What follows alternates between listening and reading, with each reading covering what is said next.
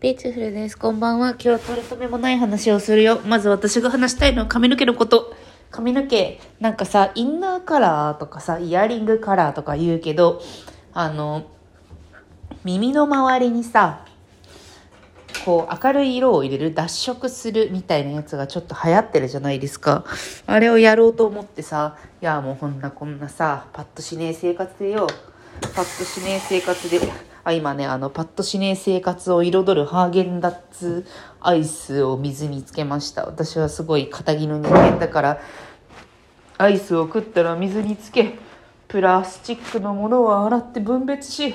そうやって日々の社会生活を営んでいる善良な市民、持続可能な社会を維持していく一員としての自覚を持って、今日も誠心誠意取り組ませていただいてるんだけど、何の話してたんだっけ？そうだ、インナーカラー。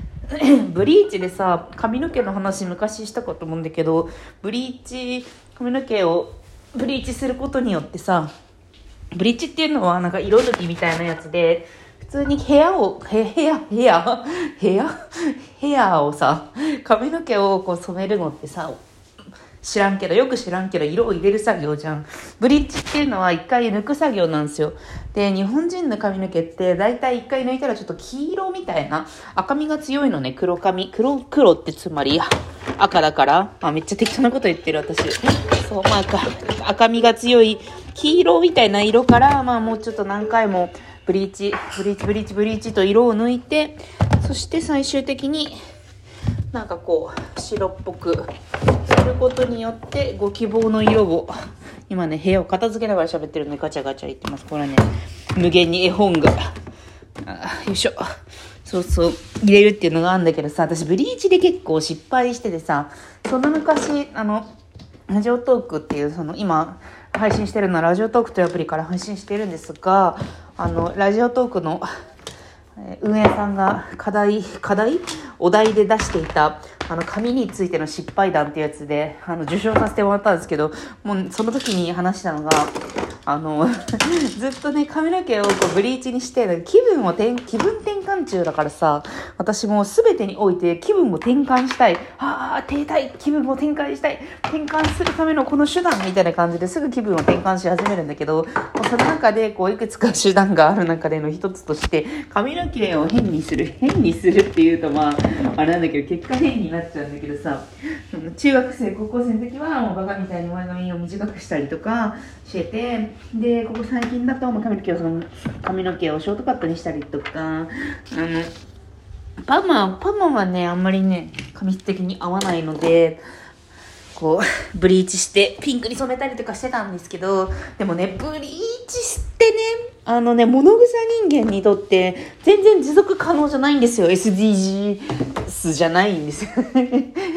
これ全然わかんないね。この持続可能な社会を目指すことの エスディージー のやつね。いつもね、めっちゃ喋りたいのに、その話すごいしたいのに、もう先ほど、あの、プラスチックを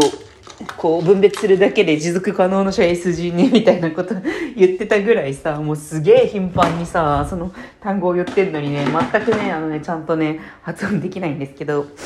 そう、持続可能じゃないのよ、ブリーチを保つのって。まあ、なんか最初にさ、あの、髪の毛を抜くって言ったじゃん、色を。で、その色に、で、こう黄色だったりとか、あの、白っぽくなったようなところに色を入れる、ピンクとかね。まあ、肌色だったらピンクを入れたりとか、金髪にするならばもうちょっとなんか色を整えるような、あの、金髪の色を入れるとか、まあそういうことをして、あの、ブリーチカラーっていうのを完成するんですけど、でもね、管理がだるくて、まずね、あの、色を抜いてから入れるんだけど、その入れた色が抜けやすいのよ。例えばこう、ペールピンク、ちょっと、あの、薄めのピンクとかだったら、もう一週間で抜けちゃうし、それをこう、カラーバターみたいなやつで、おお、落とした。やば。リモコンが落ちました。カラーバターみたいなやつで、また補充していったりとか、カラーシャンプー、紫シャンプー、ピンクシャンプー、シルバーシャンプーとか、いろいろ髪の毛に、髪の毛の色に合ったシャンプーがあったりするんだけど、まあ、それで手入れしたりとか、いろいろしなきゃいけなくって、いや、もうそんな、できないじゃん、もう。生きてるだけで精一杯プラスプラスチックをあの分別してるだけで偉い私なわけでさ、その気分転換に髪の毛をピンクとかにはしたいけれども、しかし髪の毛をピンクにするためにあの避ける労力が少なすぎる。もう髪の毛もやばいの、私もうハンドクリームで髪の毛のコンディショナーしてるからね。あのシャンプーしてリンスしてみたいなのがめんどくさすぎて、なんか、なんかよいちょっと良さげないオーガニックシャンプーの、あの、しっとりみたいなシャンプーで洗った後に、あの、プッシュ式のハンドクリームでね、髪の毛の先っちょだけね、ちょちょちょって保湿してるような、やば、やばずぼら、やばずらボーラーパーソンとして生きてるからさ、まあ、なんかもう一瞬でもう本当に、あの、ちょっと食べ頃を過ぎたコーンのさ、ヒゲみたいな感じで髪の毛になっちゃうのよ。そのブリーチヘアってちゃんと手入れしないとっていうところでさ、前置きが長かったんだけど、つまり何をしたかっていうと、あのエクステつけました。カラーのエクステをつけて、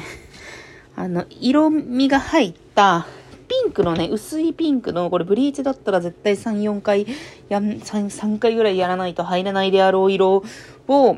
入れて、であのねじゅっぽん入れました。エクステエクステじゅっぽん入れて、なんか耳の周りにイヤリングカラーしてちょっと気分転換できてます。エクステすごくおすすめ。なぜなら管理が楽だよね。入れてからいっしゅうかんはんぐらい経ってんだけど、色落ちしてないんですよ。色落ちもう普通に染めてあの抜いて染めた場合だったらもうなんか虚無虚無の色になってるはずのタイミングなんですけど、でもね全然虚無じゃないし、ちゃんとなんだろう、ほんのりピンクの色をしていて、とってもいい感じ、嬉しい感じっていう感じなんですよねだからね、インナーからひとまずはいっぽんさんびゃくえんからよんひゃくえんぐらいで入れられると思うので、検討している方はね、ひとまずあのインナーカラー、髪の毛のね色はねもう抜いたら終わりなんですよ。永遠にね復元できないからね。あれと一緒、歯と一緒。歯は大事にしよう。あの髪の毛は生え変わるけどね、髪の毛ね生え変わって入れ替わるまでその色が抜けているっていう状態は変わらないわけで、どんなに全体を黒染めしたとしてもそこの部分だけどんどんオレンジ色に抜けてきたりとかしちゃうので、そういう長期的なリスクを考えたところでこうエクステがいいですねっていう風に思っています。エクステといえばこの話したかな、私修学旅行でさ、まあ、某海外に行ったんですよ。フランスに行ったんですけど、そうなんかフランスに行った時にあの日本人、私すごい調子乗り日本人だからさ、なんかセブンティーンズピーチフルはさ、まあさなんかまあ、調子乗り日本人だったと思うんだけど、まあなんか気に触ったのか、すごくなんかまあホテルの、あのー、ルームキーパーの人にあんまり仕事してもらえなくって、フランス流かなって思ったんだけど、でもなんかまあまあのホテルだったからそんなこともないとは思うんだけど、全然なんか多分ねあの小娘がたまりやがってと思ったのか全然掃除してくんなくって、なんかそのぐちゃぐちゃのままっていうか、ぐちゃぐちゃにすんなよって話かもしれんけど、まあ、とにかくなんか嫌だったのよね。あとなんかちょっとうーんなんかスプーンくださいって、スプーンシルブプレーって言っても来なくて、でなんかなんかじゅうごふんごとぐらいにあのシルブプレーって言っても来なかったから、さんかいぐらいシルブプレーって言ったらさんぼん来たりとか、なんかそういうのがあんまりちゃんと応対してもらえなかったなみたいな時に、私エクステつけてたんですよ。その時にせんななねん、私が高校生の時にせんななねんにせんななねんってさ、髪の毛をさこうさむやみやたらに長くエクステンションするのが流行ってたのを、長くしてね、あのこう頭をねトサカのように立てるのが流行ってたんですけど、それで髪の毛にもっといっぱいたくさんねエクステをつけてたので、それをあの部屋に置いて帰りました。髪の毛髪の毛もうなんか本当にああ絶対に絶対に見くびられてると思って、あのゴミ箱にこうねジャパニーズサダコアタックって言ってねエクステをねあの外したいタイミングだったので外して持って帰ってきたなっていうのを覚えています。それ以来のエクステでジャパニーズサダコアタック以来のあのエクステなんですけど、いや怖かったと思うよ。なんかあのね黒い人毛がねゴミ箱に捨ててあるのはね怖いことだと思いますあそれ以来のねエクステ、そんなねその時は編み込み、エクステは編み込みがこう主流だったんですよね。チュチュチュってこう三つ編みみたいにして長くするのが主流だったんだけど、今はシールエクステっていう本当にシールでパタンって挟めばあのつくエクステで、今ね全然取れてなくっていい感じですよなので気分転換で、あのリモート会議とかだったらバレないね。これはなんかそれなりの結び方をすればバレないですね。リアルであったらちょっとなんかこうそよ風が吹いたりした時にバレるかもしれないけど、という感じで私が今日どういう風にあの気分転換をしたか、髪の毛にピンクの筋が入っていますという個人情報をおしゃべりしました。あ、なんかいっぷんはんあるから、ちょっと最近見た TikTok の話を、最近見た TikTok で、あの、お気に入りなのが、後でリンク貼っておきますが、あの、お金持ちの付き人っていう設定で、あの、砂漠とかを旅してる、なんか若い男性の TikTok を見ています。それが本当なのかわかんないけど、でもすごくいっぱいお金を使っていて、こう、これはなんかいっぱくにひゃくまんえんのホテルみたいな、その後にプライベートツアーみたいな、この、船は借りただけでいっかいごひゃくまんえんみたいな、そういう感じでポンポンポンとお金が出てって、富裕層設定面白いなと思って見ています。あと最近気になってんのが、あと TikTok で見て気になってんのが、あの、ロー、あの、風浪って言うんだけど、手、手紙をね、手紙をこうさ、閉じるときに貴族とかが、貴族はさ、その、か、か、家紋じゃないか。貴族は家紋じゃないまあ、あの、ね、あのー、自分のマークをさ、こう、指輪とかについてるマークをジュッてすることで、封をするじゃない、ローでさ。っていうやつの、ロー、いろんな、あのー、マークでいろんな色でローをする動画にもハマってて、でも私も自分の、